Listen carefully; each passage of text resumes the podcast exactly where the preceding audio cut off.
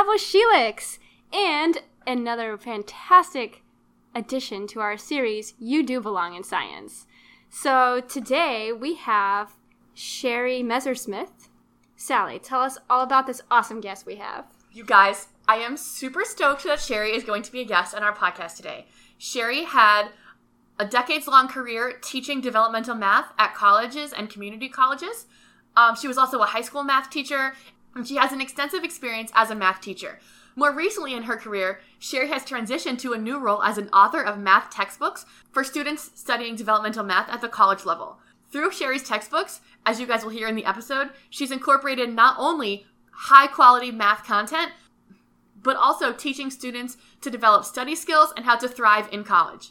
You guys are going to love this episode about Sherri, which goes from like her beginnings as an elementary school math star all the way through to her current career, where she helps students develop soft skills to ensure that they're equipped to be able to learn how to learn math and everything else.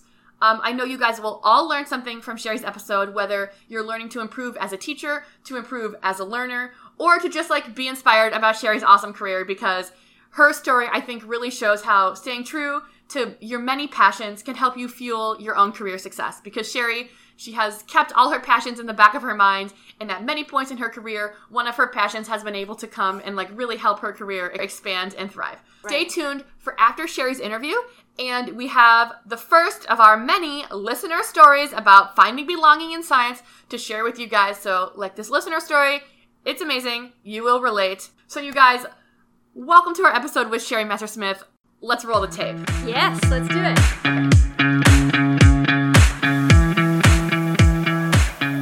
Hello, everyone, and welcome to another episode of Double Shelix. And it's part of our special series, You Do Belong in Science.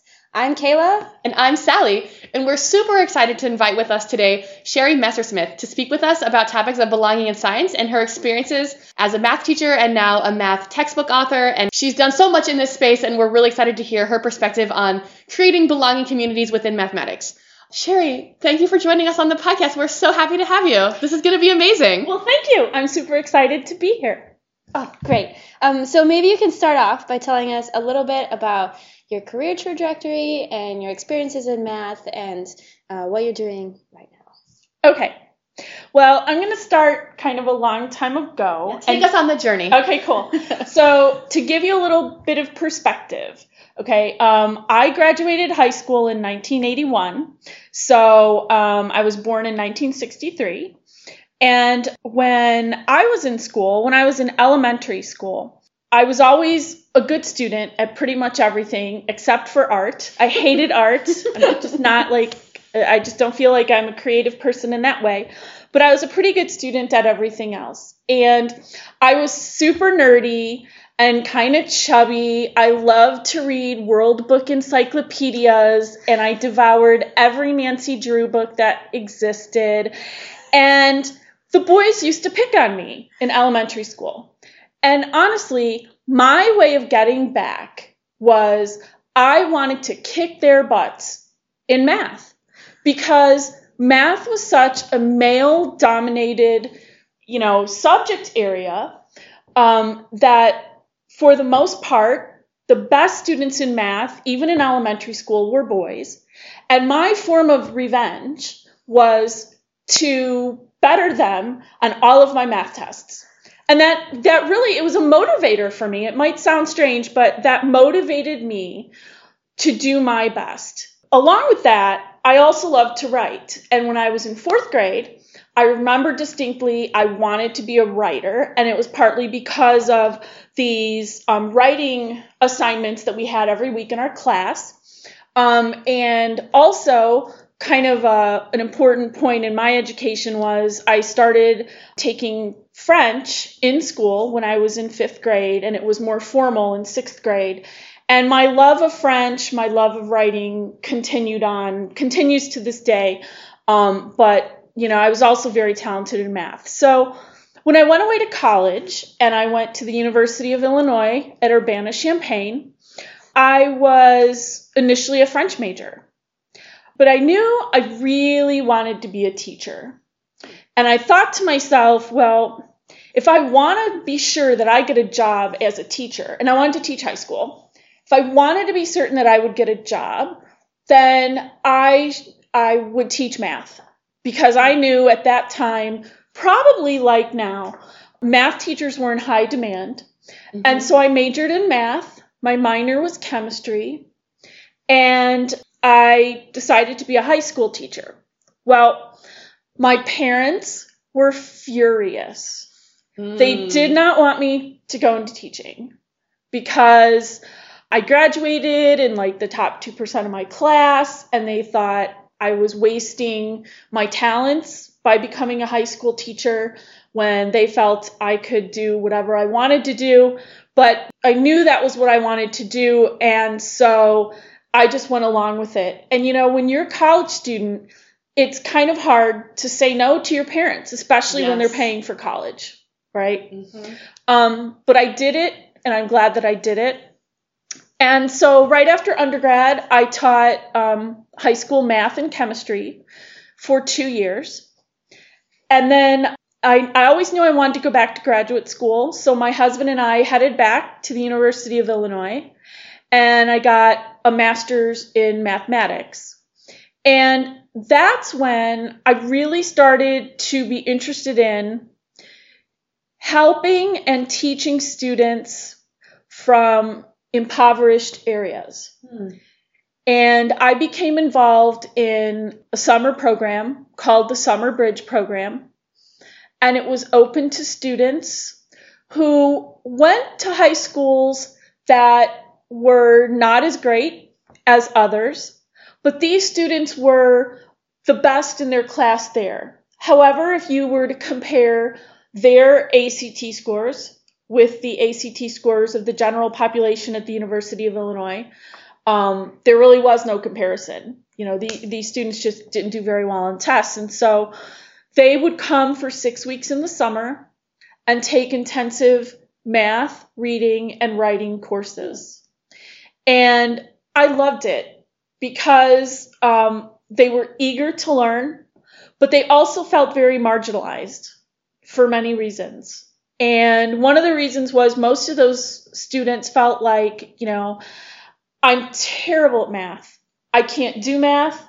I don't have a math brain. I've never been able to do it and I'll never be able to do it. And that's where, as a teacher, you really come to learn that so much of teaching, and I think especially a subject like math or science, subjects that are not exactly the most popular with students, a lot of it's about psychology. It's about psychology and helping students to build confidence, to build belief in themselves, and no matter how small their successes are, little successes in the beginning help to build for bigger successes later on.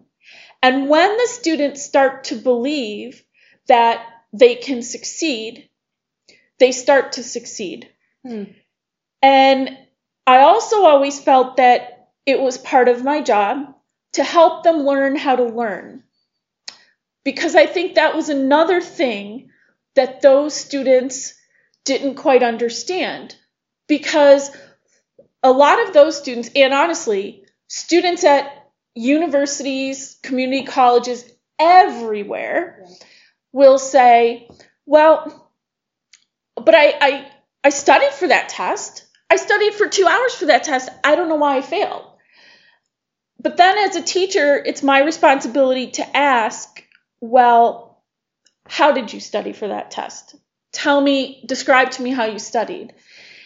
And you come to realize that maybe what they're doing is not the most efficient way to go about studying for the test. And so then you address it. You address it with the class, you talk about what they do, you talk about some strategies that will help them to become more successful. And so I think that's a very important part of teaching math or science or anything. Hmm. And that is to help students learn how to learn because a lot of them are not taught that explicitly. And if they learn those skills, they can be more successful. Wow. Well, that's awesome. and it perfectly segues to our next question, which is uh, in this process of wanting to teach people how to learn, is this how you how did you transition into writing textbooks? Okay. So after the University of Illinois, and I, I was a student there as a master's student for two years, and then I taught there for three years mm-hmm. as a lecturer.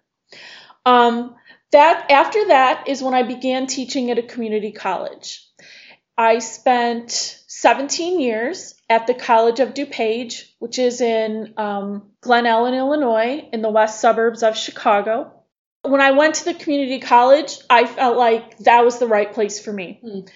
Because I loved high school students, but I really hated all the administrative junk one must put up with hmm. as a teacher in, in a high school.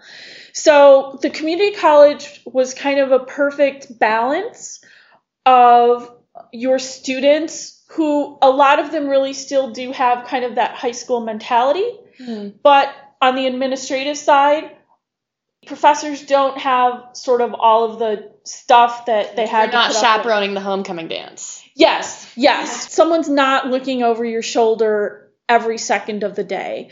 Um, so I, I really loved the community college. And I when I was there, I taught everything from developmental math. Developmental math is the kind of nice way to say remedial math for college. And different colleges define that in different ways, but overall, that would encompass arithmetic, yes, from like 27 plus 82, arithmetic, through intermediate algebra, mm. which is approximately high school algebra 2. That's okay. developmental math, that span. So I taught everything from developmental math through the calculus sequence. And while calculus was much more interesting to teach from the math perspective, developmental math, I felt, was more rewarding to teach and more challenging to teach because for the most part, the room is full of students who do not want to be there, hmm. who think that, well, many of them were not very successful in math during their K through 12 careers. And so they don't think that they can be successful. And so the challenge with teaching developmental math students is that number one, you have to make them believe they can do it. Because if you don't think you can do it, you're not going to do it. And why even try at that point? And that's their that's their attitude. Like. I can't do this, why should I bother? Why do I bother? And so that's when one of the things I did within my classes was, you know, I, I would get really frustrated. And I would just say to myself, why can't they like why don't they know their multiplication facts? Why don't they know that 8 times 7 is 56? And so I would get really frustrated, but then I would stop myself and think, well, what can I do to help them? Because being frustrated doesn't do any good. So how can I help them? And so that was kind of this first basic skills worksheet I came up with, and it was just 30 multiplication facts that I gave out to them in class, but I used it in a very, very certain way.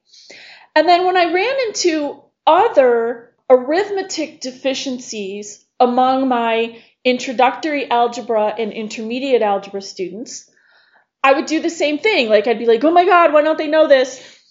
And then I would say, okay, well, what can I do to help? And I would come up with another activity.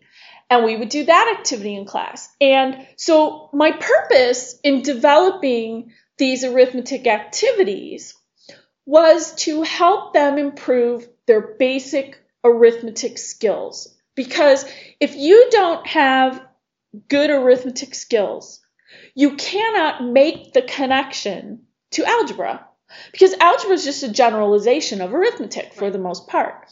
So that was my purpose. However, what I found was that it helped build their confidence. And that was huge. So, you know, I'd hand out the multiplication worksheet on day one. They would have a minute to do it. I would say stop. I walk around the class, read through the answers, kind of eyeball how people did, and that was it. I wouldn't collect them or anything. It was just an exercise. And I would let them know, hey, you need to know these. But if you don't know them very well, practice, you know, with flashcards, or now it's practice with an app on your phone or on your computer or something. And I said, but we're also going to be practicing in class. And so the goal is to just get better. So the next day they come in and I give them another worksheet. So it, it ended up that all of my basic skills worksheets had six different versions. But anyway, so I'd give them another version the next day. And I would conduct it the same way. They have one minute. Then I read the answers. I walk around, see how they did. And I would make it a point. If I saw, for example, that on the first day, someone only got like 10 of them right. But the second day, that person got like 15 right or something. I would say, Hey, Sally, awesome job. I see that you did better today. That's great. See, if you practice, you will get better. Wow. and that was an unintended consequence of these exercises that I created, but it was it was huge and it was a very important part of the success of a lot of my students because I would always try to point out to them, you are practicing, you're getting better. There's a correlation here.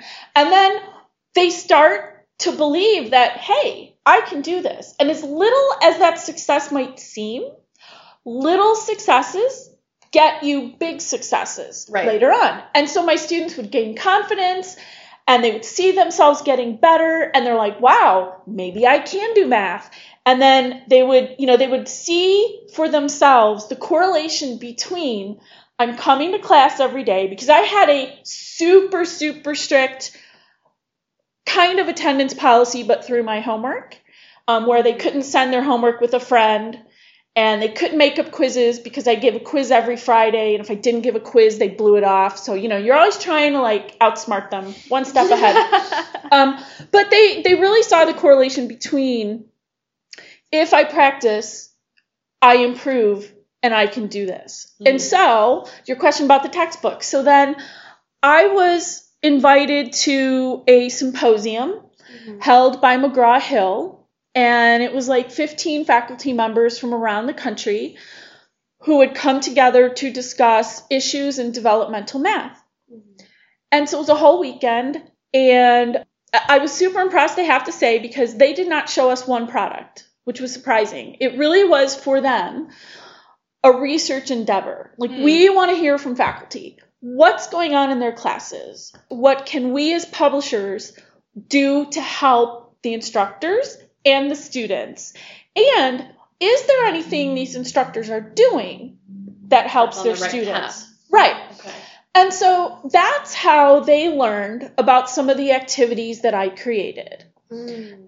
And so at the end of the weekend, um, one of the McGraw Hill folks asked if I would be interested in shooting videos for some of their then current textbooks. So I kind of started doing work that way. I shot videos for some of their books.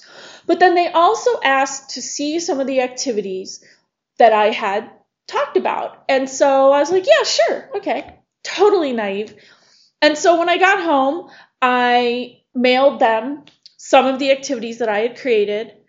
And a couple weeks later, someone called me back and said, we like the video work you're doing and you know we love the activities that you made. And through what we learned about you at the symposium you know we want to ask did you ever think about writing a textbook? And my mm. exact reaction was no because i hadn't. Yeah. it never occurred to me ever. Yeah. And they said well you know this is our business this is what we do we know what to look for and we think we have you have a book in you. and and so we would like you to go to our website, download the the prospectus form, which is basically a proposal form. Mm-hmm. You know, we'd like you to write a proposal for a textbook.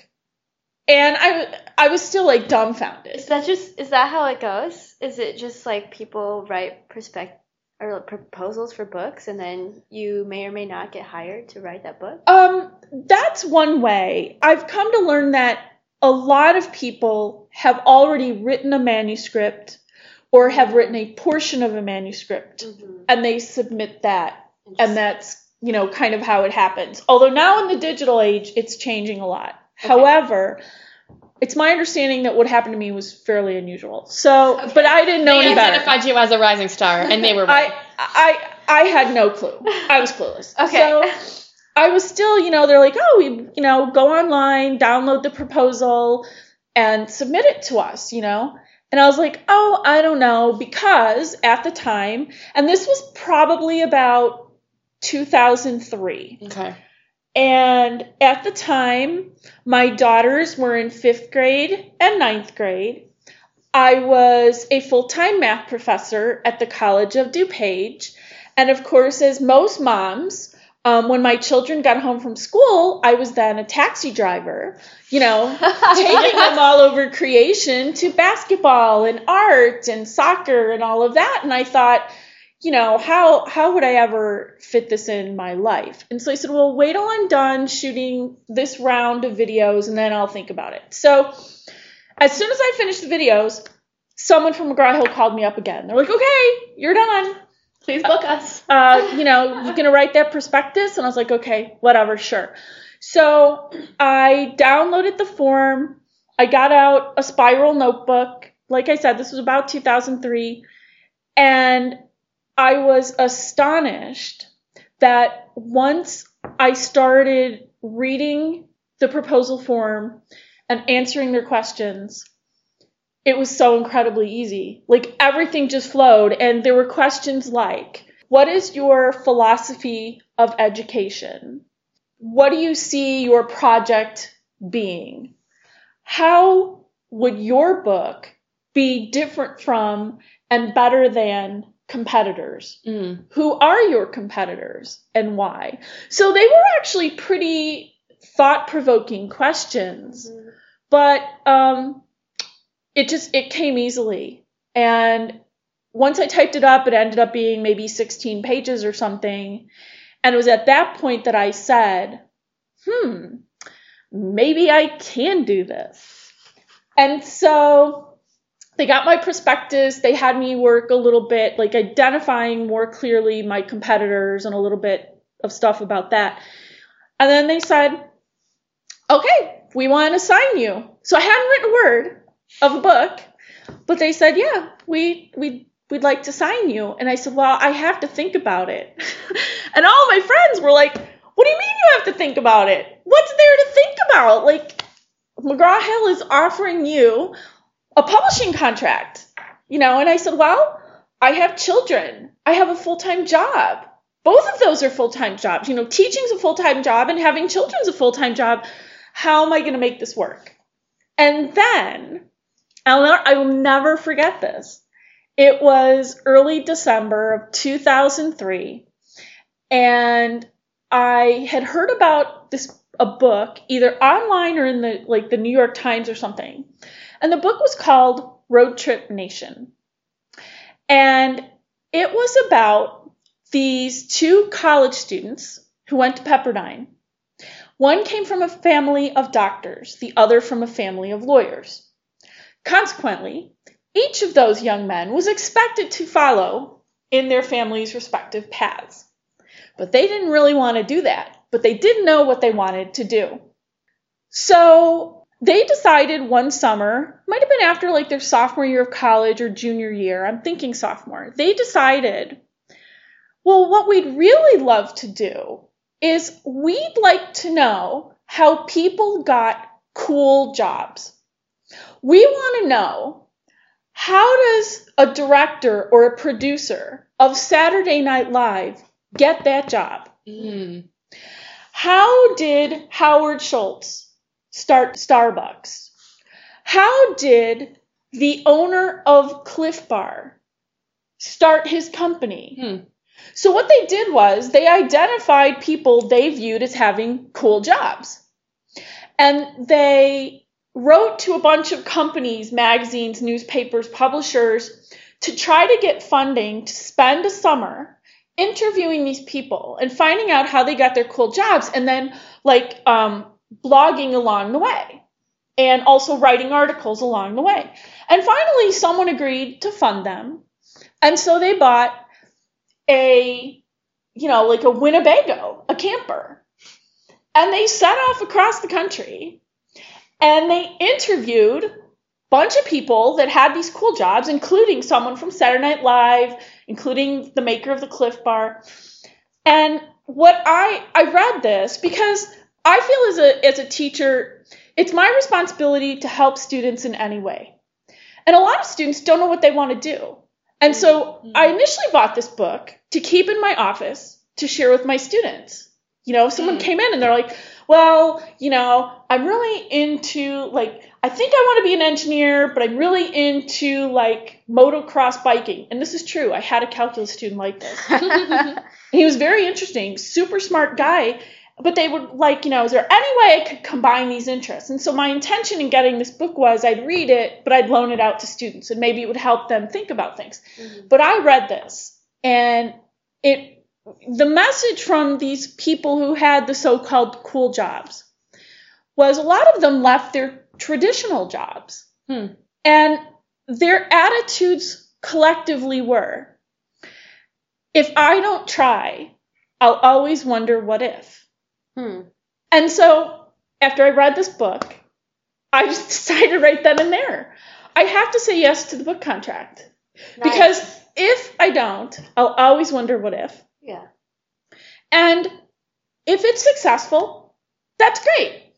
And if it's not successful, well, that's okay because I tried, you know? So that was December. and so I called McGraw Hill up and I said, okay, yes, I will, I will write a book.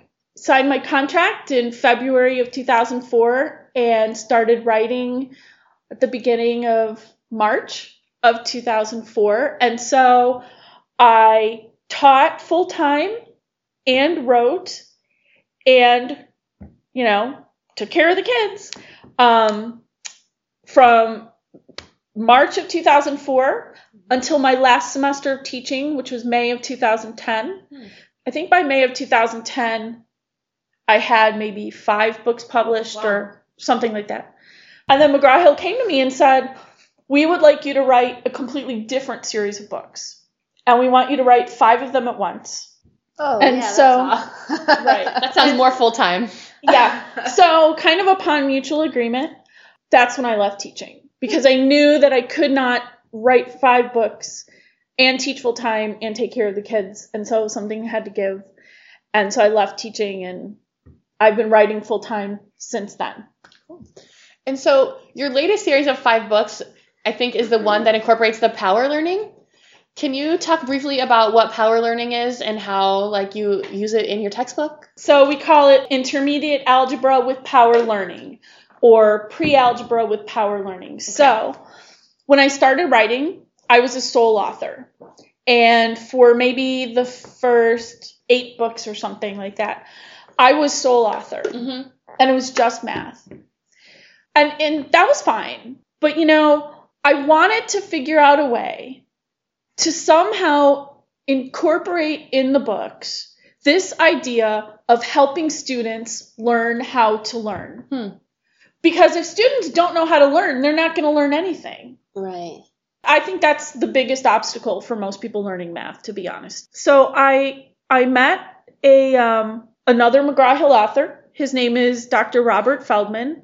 He's a psychology professor and researcher at UMass Amherst, and he's currently like deputy chancellor of the university. And he is an expert in how people learn, and that's been one of his um, career-long areas of research.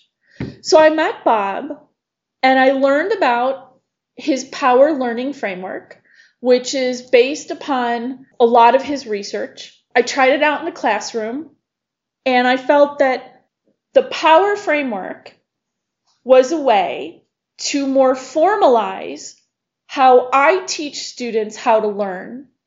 It's a way to formalize it in a book because doing something in the classroom is one thing. Incorporating it into a textbook is a completely different thing. Bob asked himself kind of two questions. He asked himself, first of all, do successful goal achievers have anything in common? And a little more specifically, do successful learners have anything in common?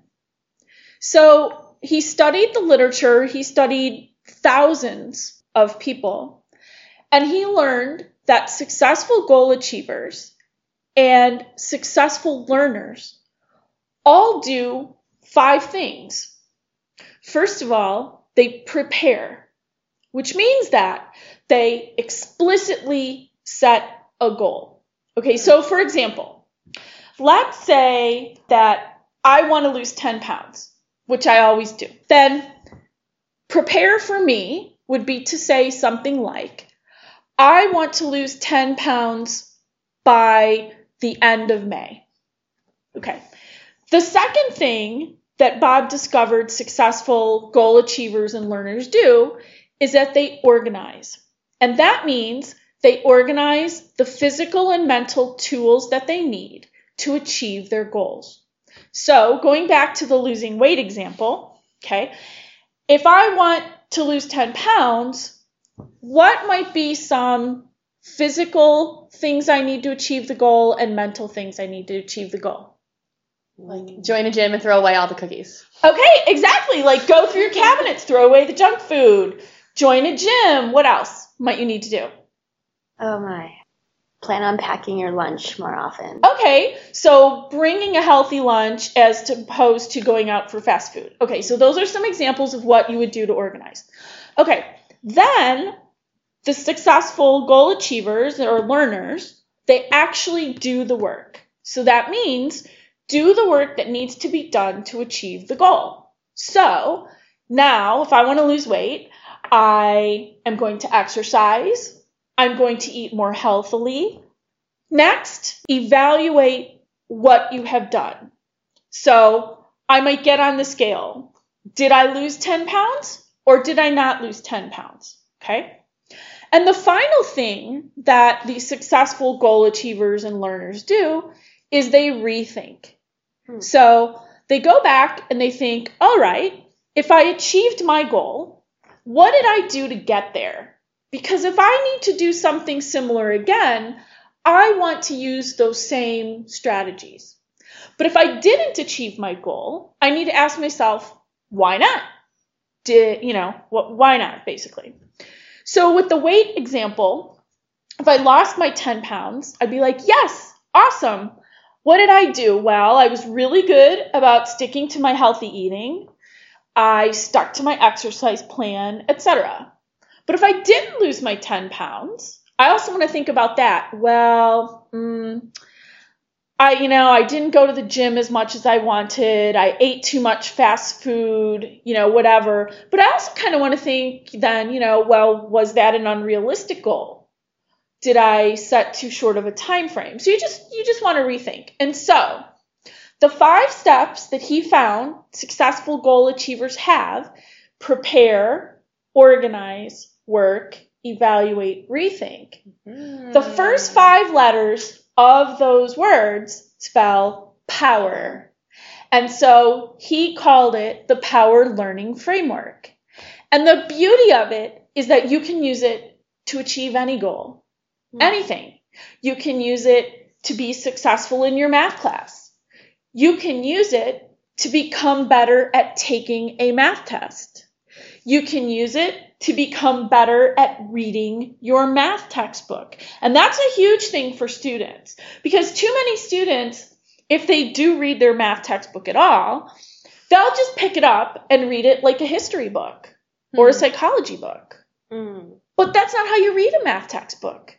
When you read a math textbook, you should be writing out the examples as you are reading them mm. and other things like that. And so the power framework can be used to help instructors teach and to help students learn these study skills or student success skills. We also use it in the textbooks to structure our um, chapters and sections hmm. according to this is what prepare means, this is what organize means, etc. Um, so what we have done then is we have taken all of these very important study skills like time management, how to take a math test, how to do your math homework, which is huge. A lot of students don't really understand the best approach to doing their math homework. Um, you know, stuff like this, how to take better notes. And in every chapter now of every book, we use the power framework to teach these study skills. So each chapter has a study skills theme. Hmm. And the beauty of it is that instructors have these materials built into the book if they want to use them. And then they're available there for the student. So it's not a separate book. It's not all of the study skills in one chapter of the book because, you know, if you do them at the beginning of the semester and then you move on, psychologically the students are thinking, okay, we're done with that now. Right. Whereas if it's integrated as we've done, then it's viewed as being important throughout the semester. So I started off as a sole author, but then when I met Bob and learned about what he does, I brought him on as my co author. And I now have a digital co author because, you know, you I've learned that as an author, one must continually evolve. And so now I have um, a digital co-author, Natalie Vega Rhodes, who is from Lone Star College Kingwood in Texas, in the Houston, Texas area. And so she does a lot of the digital work. She does the videos now. And we team up to create supplements as well, where I will write them and then she does the digital end of it. Awesome. So I think it's very clear that both from your teaching career and from now your textbook writing career, you have identified and worked really hard to address issues that you know students come into the classroom and they aren't always prepared with the basics that they need to succeed. In your case, in developmental math, but I think that that's true like in all classes, even at non-community college settings like at universities. But um, I think a lot of professors might say like that's not my job. Like they're in college, like they should know how to take a test, like they should know how to like do their homework. Like that's not my job. Have you encountered this kind of attitude? Yes. So I have certainly heard this. You're absolutely right. And I have to say, though, as time has gone on, I hear it less. Hmm. Hmm. Because I do think a lot of professors are coming to realize that if I really want my students to be successful, I might have to touch upon some of these so called soft skills that I may not have done before or that I may not have recognized Hmm. as being part of the root of the problem. And that's where, um, you know, incorporating these materials into the book is very important because a chemistry teacher is trained in chemistry, a math teacher is trained in math. Hmm. Most people are not trained in how to teach students to learn. That wasn't part of our training. And so there I've also encountered people who've said, I've wanted to do that, but I don't know how. Hmm. Or I don't have the materials to do that. Hmm. And that's where I think our books have become very valuable.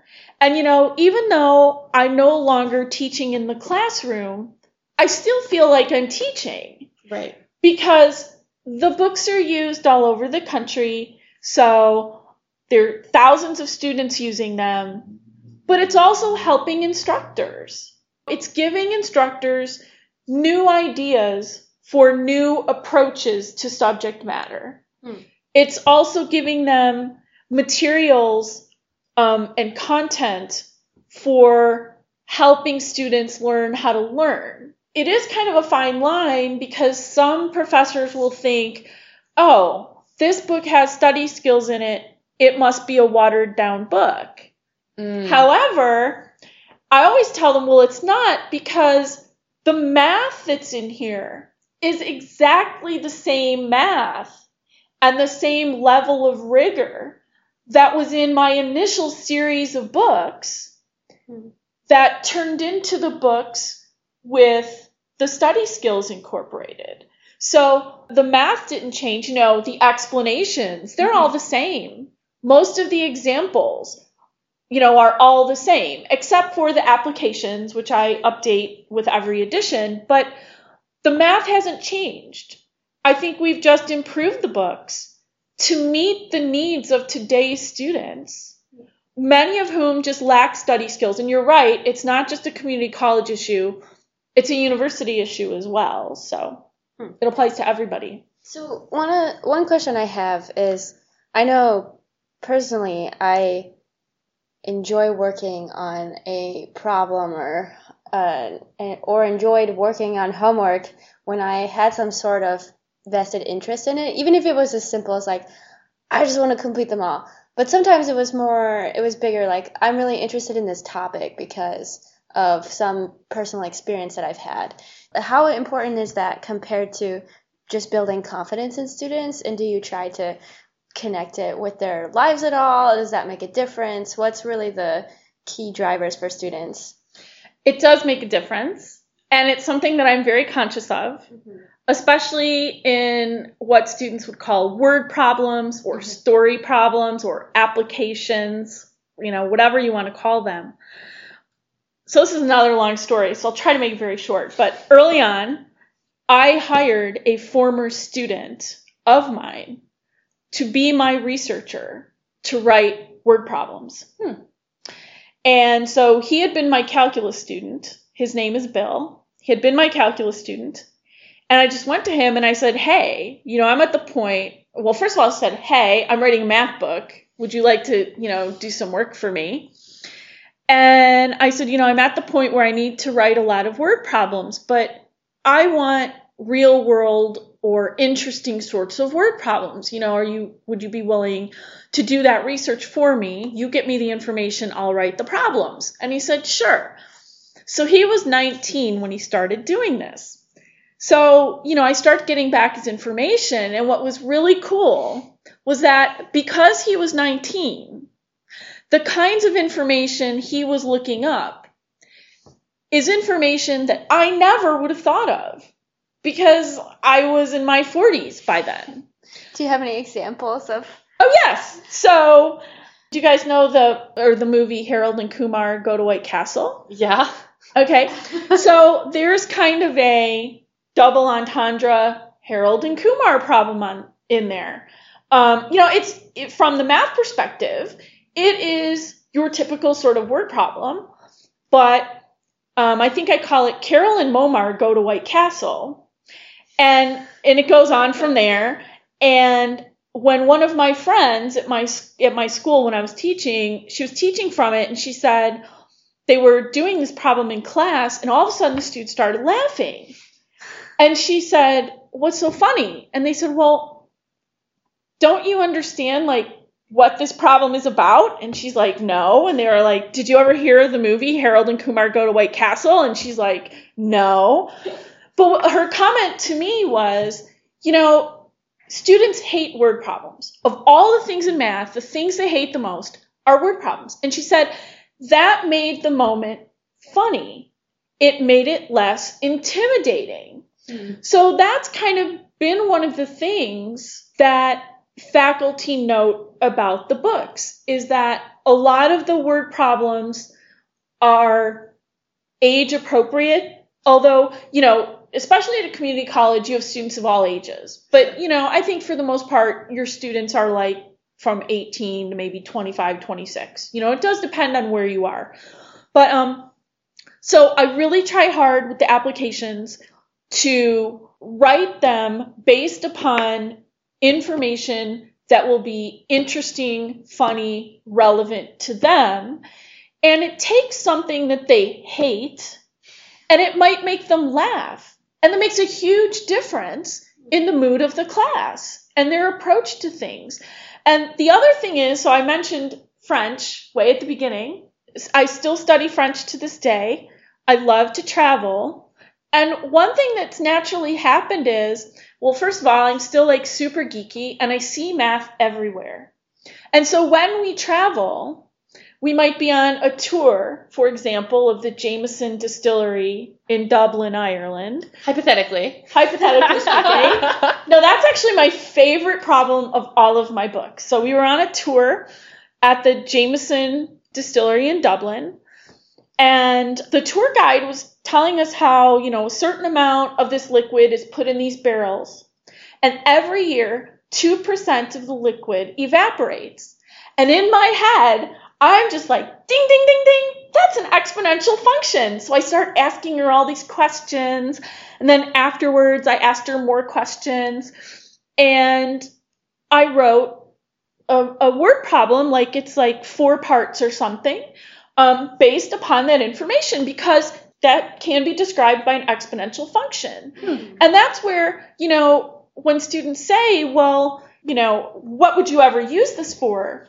There's there's a perfect real world example. Yeah. And then a lot of stuff too, like another one of my kind of favorite ones because I'm guilty of this is about the number of views on YouTube. This girl's watching oh. kitty videos, puppy videos, and pig videos, and I try to incorporate that in there so that they might find it a little bit more interesting. Yeah, that's awesome. Yeah, what great ideas. So you've spoken a little bit about the kind of things that professors and textbook authors can do to sort of make the environment of learning more welcoming to students who don't come super prepared to be in that environment. But do you have any thoughts about what universities or departments can do structurally to increase the belonging of students within STEM or math or whatever field they're trying to learn in? Let's let's just say kind of on a departmental level. A lot of schools do try to have maybe activities for their students or, you know, get-togethers whatever. But I'm not sure how many students, especially undergraduates, so imagine if you are required to take one math class or you are required to take one science class right. that you're not super thrilled about. Imagine that that department organized some kind of activity. What are the chances of that student going? I think that's pretty low. Mm. And that's why I think it's super important that professors try to engage their students within their classroom because they have to be in the classroom. So what I do think departments or institutions as a whole can do is offer faculty development workshops for their professors hmm.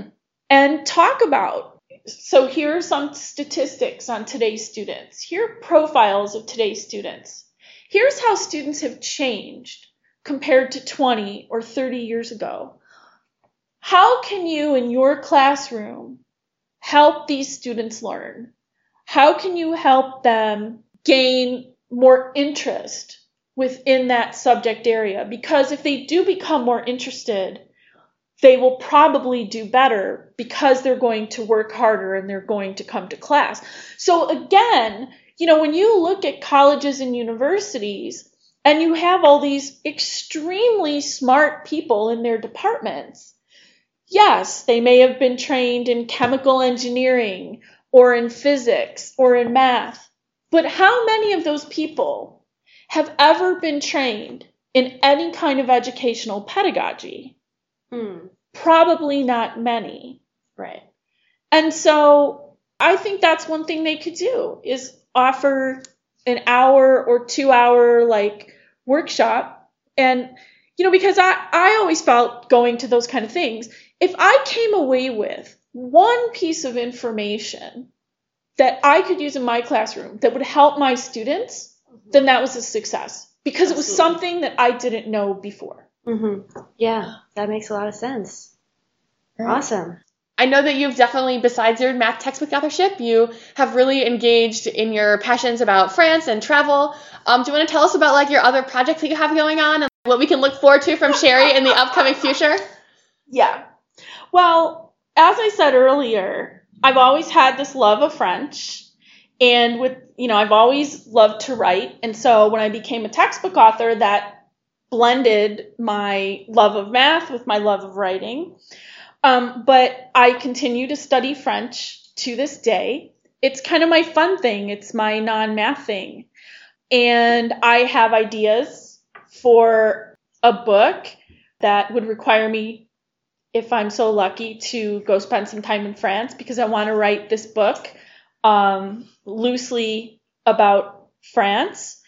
And one thing that I've learned is that seemingly disparate topics really all help each other. Hmm.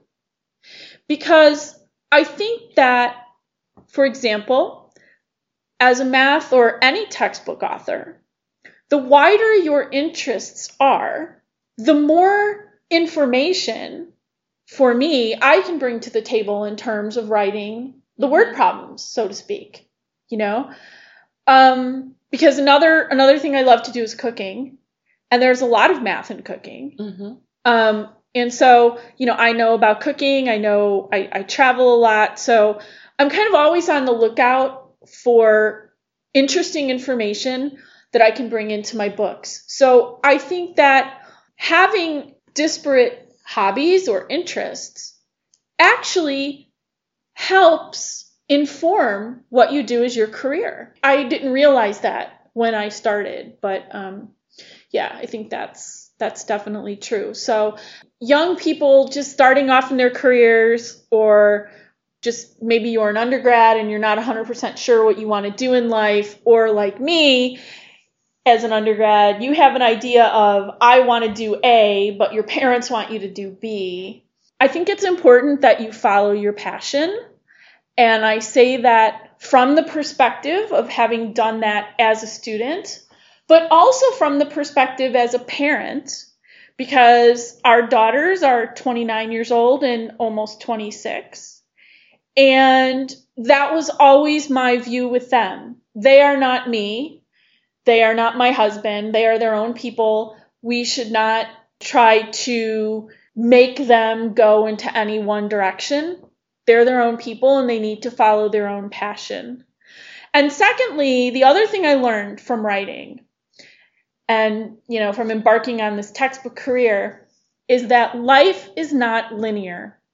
And that's my little you know my little phrase with the math thrown in. But i really always you know because i'm a math person i'm very you know structured and etc i really i think i always thought that life was linear you know i had i had a plan. I was a girl with a plan.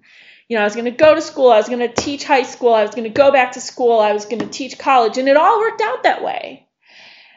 And then I got offered the opportunity to write a textbook.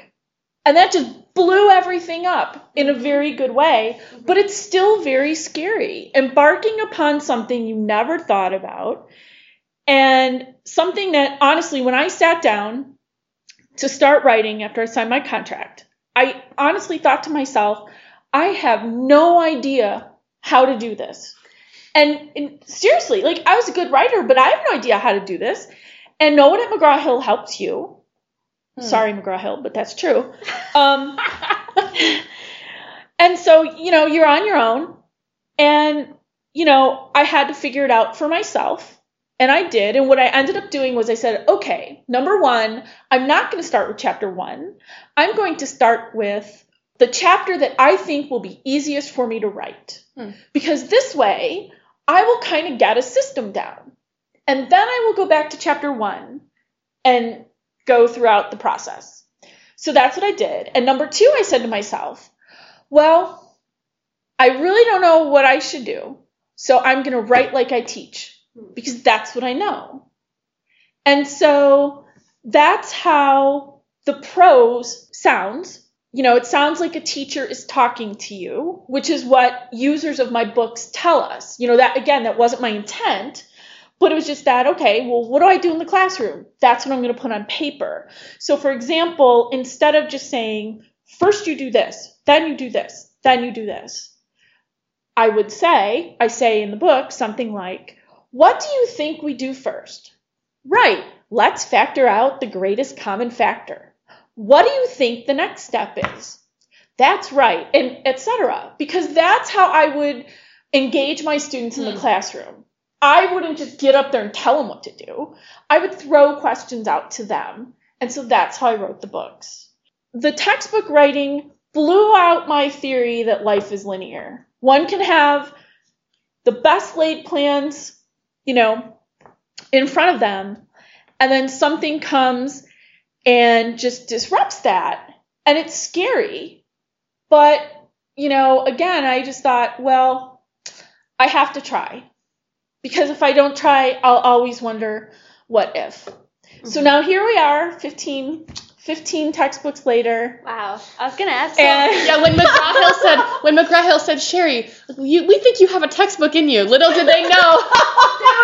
Fifteen. yeah, so I've had I've had 15 published, and three of them just recently came out in their second edition because we did end up. I had two separate series of books. We ended up merging them into a single series because now they all contain the study skills. Right. So the math is all the same, but now they contain the study skills, right? So I want people to think about it, people who might be listening to this, to, to realize that follow your passion, you know, because you never know where that passion will lead you. And life is not always linear, and that's not a bad thing. Sometimes it's exponential. it's so fun to talk to women who know math and can make silly puns like that. oh yes. We love puns on this podcast. so much. Um, well, I think it's time for our favorite segment. Shameless plug time. Sally, you wanna you wanna start it off? Yeah, shameless plug time. Yes. This is an opportunity with no shame to plug yourself, your passions, your upcoming book that you haven't even written yet that we should all pre-order on Amazon when it is written. Um, your social media, like where can we buy your textbooks? And if listeners are like, oh, I'm never going to teach developmental math, but I am interested in the Power Method, which of your books should they buy on Amazon or wherever um, to learn the Power Method? Wow. Because we, you know, textbooks are expensive, but our listeners have money. You can even shamelessly plug things that are totally unrelated. Like your surf instructor. Yeah. It's gonna be Um, great. Well, all I'll say is that the second editions of my pre algebra book, Introductory Algebra and Intermediate Algebra, they just recently came out. And then the fifth edition of my initial book, my very, very first book that I started in 2004, mm. I will be starting revisions on that in the summer, going into fifth edition. And if you are interested in finding out anything more, I think the easiest thing to do is to Google Power Math McGraw Hill, or you could Google Messersmith Power Math, and you'll see plenty of things come up. Cool. Yeah, so I think that's it. Awesome. Oh. Wow. Well, this has been great having you. This is amazing. I, I- think all of our listeners. educated on Yeah. education. I don't know. Yeah. yeah, that's great. I think many listeners will relate to many of the things you discussed. So thank you so much. Oh, this was amazing. Well, thank you for having be so me. good. Oh, Yeah. all right, listeners, um, you do belong in science and you do belong in math. And you should follow this. I mean, you're listening to this podcast now, so subscribe to it. I don't know. But on podcasts, they always say and like, review. subscribe to us, etc., etc. Yes. All right. Awesome. Thank you. Thank you. Now we're going to share a listener story, and we're really excited to hear how our listeners have felt belonging or disbelonging in science. So today's listener writes to us and says, as an entering graduate student at a top university, I was one of a few students from a liberal arts college. Professors seemed to hold this against me and made comments along the lines of, well, you're at such a disadvantage, or I didn't expect that much from you. One professor even told me directly that I didn't belong there. One of the things that helped me was connecting with an older student in my program who had also received his BS from a liberal arts school. We became fast friends, and he helped me navigate many of the ups and downs of grad school. So, yeah, that's awesome. Sally, what do you think about this? Okay, first of all, I'm very sorry that this happened to you, and it really sucks, but I'm glad that it worked out well. Mm-hmm. And I think one of the keys that we again see in this listener letter, which has come up time and again, is peer support. Agreed. And yeah. any peer can be supportive of you, but if you're in a particular situation, it can be very helpful to have another peer in a very similar situation. So for this listener, they connected with someone who also went to liberal arts school. And it's not just that the other student knew what they were going through and could help them navigate, but just knowing that someone else has done it is somehow reassuring that Right. you're experiencing something that's quote unquote normal um, for somebody else. Yeah, someone else has been there. And I also for that, like, if you're going through a situation and you don't know anyone else in that situation, um, this might seem kind of silly, but I actually seriously think that you should get on Twitter because there might not be another student who's at your same university in your same department going through the same thing as you at the same time, but someone from the giant world of science Twitter has experienced this. And so you can even following them and like seeing their story and seeing that they've moved past the situation can be really helpful. Um, and if you join Twitter, follow us at Double Helix Pod. Um, but another thing I want to highlight from this letter, on a more serious note, is that once you're in the room, you do belong there. And I know we have an entire episode on imposter syndrome, and we know how toxic that that can be. Um, but professors, it is not your job to tell students that they do not belong in the graduate program that they are already in. Yeah, that that decision has been made. That is yes. That ship has sailed. Yeah. This is not the time. And like, sure, there's serious cases where like something goes really wrong and one graduate student per year drops out of the thing. But this is not what we're talking about. Okay, this is just a professor who was just like, you don't belong here because of where you come from," and that's BS. So mm-hmm. professors, no. And I think that this letter was from a student who was talking about this experience because of where they went to college. But I mm-hmm. think that this could have been written by anyone in regards to any aspect of their identity, mm-hmm. whether it was ethnic background, socioeconomic status, gender identity. I mean, the list goes on and on, right? So, Also, how do you feel about getting that kind of backhanded compliment? I didn't expect that much from you. Okay. anyway, professors, you might think it's a compliment. It's not a compliment.